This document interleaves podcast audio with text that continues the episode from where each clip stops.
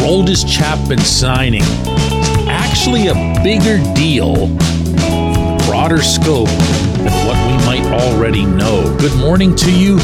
Good Thursday morning. I'm Dejan Kovacevic of D K Pittsburgh Sports, and this is Daily Shot of Pirates. It comes your way bright and early every weekday if you're into football and or hockey. I also offer daily shots of Steelers and Penguins in the same place that you found this. Chapman signed for one year and ten point five million dollars.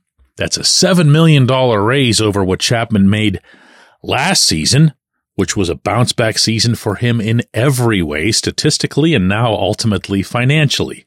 I don't believe that this was an overpay, but I do believe that this was a signing born possibly out of frustration.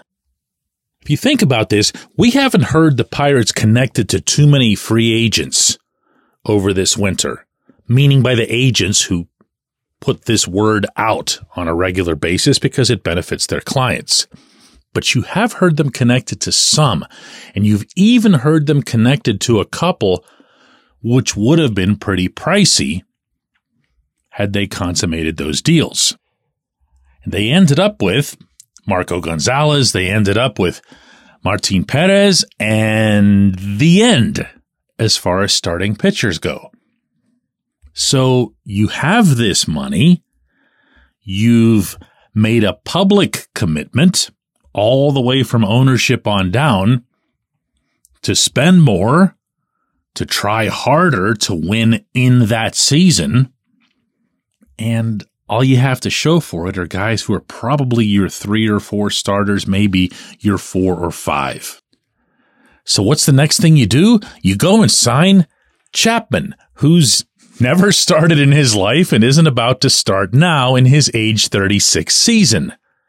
He's also not going to go long for you. He's been a one-inning guy all along. One inning, triple digits, bye-bye.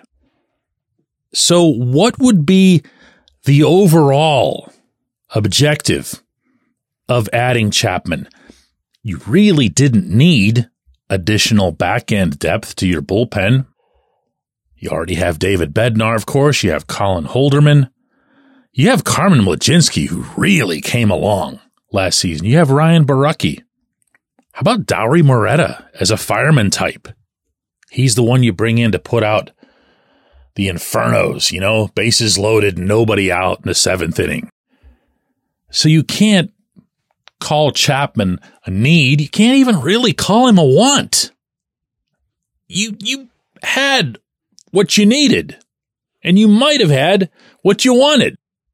But not only do you get him, but you get him at a rate that makes him the third highest paid single season employee of the Pittsburgh Baseball Club ever, behind only Brian Reynolds right now and Francisco Liriano a handful of years ago. For real, third highest paid player in franchise history for a single season.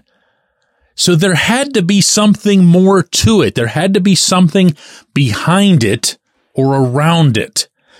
And what I'm thinking here, and hear me out on this, because this is going to sound a little bit wacky, but it also dovetails with other stuff that the Pirates have both said and done under this management team over the past couple of years. Derek Shelton specifically is a fan of the short starts, not necessarily the openers, but of, hey, we get that you might not last more than two turns through the other team's batting order, but two turns is fine. Go out there and get us that. Get us into the fourth inning or the fifth inning or whatever it is. I'll take the ball from you and we'll call it a good day. Think of it as the Bailey Falter starts. Remember those? Falter looked almost always pretty good a time or two through the other team's order.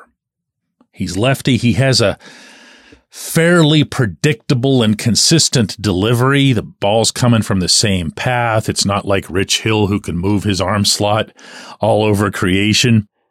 And while that works for him in terms of consistency and getting the strikes that he wants, it also can work against you because the other hitters start timing you. They start seeing the ball a lot better. There's nothing that's throwing them off about your delivery, and then it's time to go. You can either go by being chased out or you can go by being pulled out per a script. And that's what they would do with Falter. In turn, they would almost always have a, a piggyback option behind that starter. That's a spring training term for those who are unfamiliar with it. It's kind of an inside baseball thing. It means you have a starter, but you're not necessarily expecting the best things from that starter that day or night. So you have another pitcher who is told, be ready. You could come in as early as the first or second inning, but be ready. Now, given that you aren't allowed to carry an infinite number of pitchers on your roster, you got to be a little bit crafty here, both in terms of your roster upkeep and in terms of game usage and availability and health and a lot of other factors.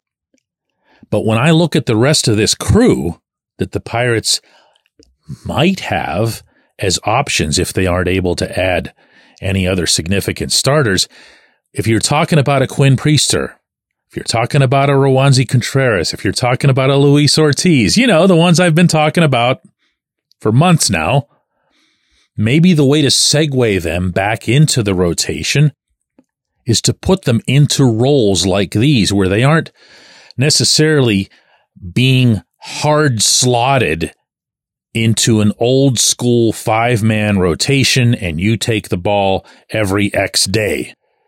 Maybe what you do is you have, I don't know, four starters, like four full-time starters, and then you just have a bullpen game.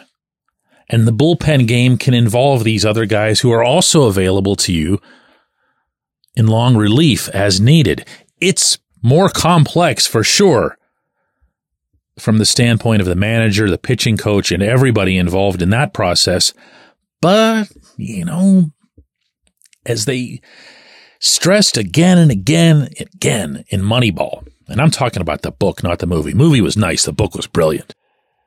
You're not just trying to replace a player or a name. You're not just trying to do what the Yankees do. You got to do things differently. It's an unfair league. It's an unfair economic system. No matter what it is that the Pirates end up spending, it's going to be way lower than everybody else because of the system. So if you try to play the same game that everybody else is playing, you are quite literally destined to lose. So try something a little bit different. Maybe, just maybe, that's what happened here or started here. When we come back, J one Q. This portion of Daily Shot of Pirates is brought to you by our friends at North Shore Tavern, that's directly across Federal Street from P N C Park. It's home of Steak on a Stone, an eating experience, underscoring the word experience. The steak is brought to you partially cooked on an eight hundred degree stone, and you do the rest. It's a ton of fun, it's a great meal, and it's a baseball atmosphere like no other in Pittsburgh. North Shore Tavern, right across Federal Street from P N C Park. Your front door, your car, your bike, your computer, your gun.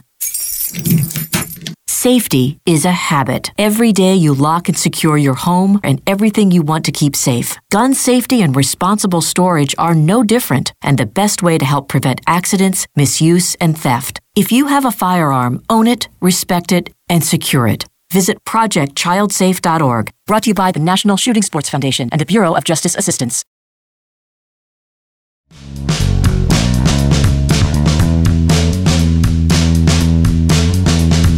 Today's J one Q comes from Chris, who asks, D K, with Joe Mauer getting into the Hall of Fame, does this help Andrew McCutchen's chances of getting the call in seven to ten years? Besides batting average, their numbers are similar. They they are, Chris. Uh, you're right, first off, about average. Mauer closing out with a, a three eighteen figure is a pretty striking set of digits, I'd say. And it's not going to be easy, I think, for, well, almost everybody to be hitting numbers like that into the future, especially since batting average has been so de-emphasized across baseball. You can now hit two ten and be considered an all-star hitter if you're hitting for enough power and walking often enough. Consider it like the Kyle Schwarber era of Major League Baseball. There are differences, though, beyond that between Mauer and Kutch. Mauer, for example, was a three-time batting champ. Kutch hasn't yet won a batting title and is unlikely to do so now. But the biggest one, I'd say, is that Mauer was seen for almost an entire decade as being the preeminent catcher in the American League. He was the guy. When you mentioned the catching position on that side of the fence, it was Mauer who came to mind, and rightly so, deservedly so. To put him into an even more modern context, if you think of what Adley Rutschman can become in Baltimore and has already started to become, that's what I mean. You become someone who's associated with a signature position. Now, Kutch, of course, played a signature position for a long time in center, won a Gold Glove in center, but I don't know how often I would have heard, even in Kutch's M V P season, that Kutch was the best center fielder in the game or even the best center fielder in the National League. Do you see what I'm saying? I know some of this is semantics and perception, but let's not kid ourselves that that stuff plays into this. I also feel like, and boy, is this going to rub some people the wrong way, but so be it. Mauer spent his whole career with the Twins. Todd Helton spent his whole career with the Rockies. And yes, I know it's obviously not Kutch's fault that he didn't spend his whole career in Pittsburgh, even though everything about him and his performance and his conduct and his connection to this community screams that he should have been here the entire time. He wasn't. And that sort of thing, even though it's a sappy, Uh, sentimental slice of someone's career, it can play into voting. I'm not going to lie to you. I at least think about it. It's somewhere in the back of my head. With Helton, I think even more so than Mauer, both of whom received my vote on the official Hall ballot. With Helton especially, he was just so ingrained with the Rockies. He was there for such a long time. He got to the point where he was the one you associated with the whole operation. He didn't enter that way. When he showed up with the Rockies, he joined a whole bunch of dudes who could hit, those Blake Street Bombers. But he kept staying. Even in tough times, the Rockies had some really lousy seasons. He was still the guy. A lot like, if you want another parallel here, although maybe it's about to change, Joey Votto in Cincinnati. No matter what happened with the Reds, you, you knew Joey was there. nineteen was going to be standing there at first base. So even that component, the idea that Kutch is one of the, you know, ten best players in the Pirates' history won't necessarily come with the same weight. And what I'm trying to do here, if you can tell, is to build his case, not tear it down. I think the Pirates thing is something that could work to his advantage. You saw the way people around baseball, not just in Pittsburgh, around the sport, reacted to his return to P N C Park last spring. It was seen as a great baseball story. That's the sort of thing that can boost a candidacy, whether that's right or not, whether that's fair or not. But, you know, when you get down to numbers, a lot of the Hall of Fame process still comes down to the counting stats. And, you know, Kutch, his next home run's going to be his three hundredth. That's a wonderful milestone. But there are guys close to five hundred who aren't in. You mentioned batting average. It, his numbers aren't going to floor anybody. His numbers aren't going to demand entry into Cooperstown. It would have to be something more. And that's why I'm bringing up the, the whole city component to it. I appreciate the question. It's a good one, and I'm sure it's one we're going to be discussing in some form or another for years to come. I appreciate everybody who listens to Daily Shot of Pirates, and we're going to do another one of these tomorrow.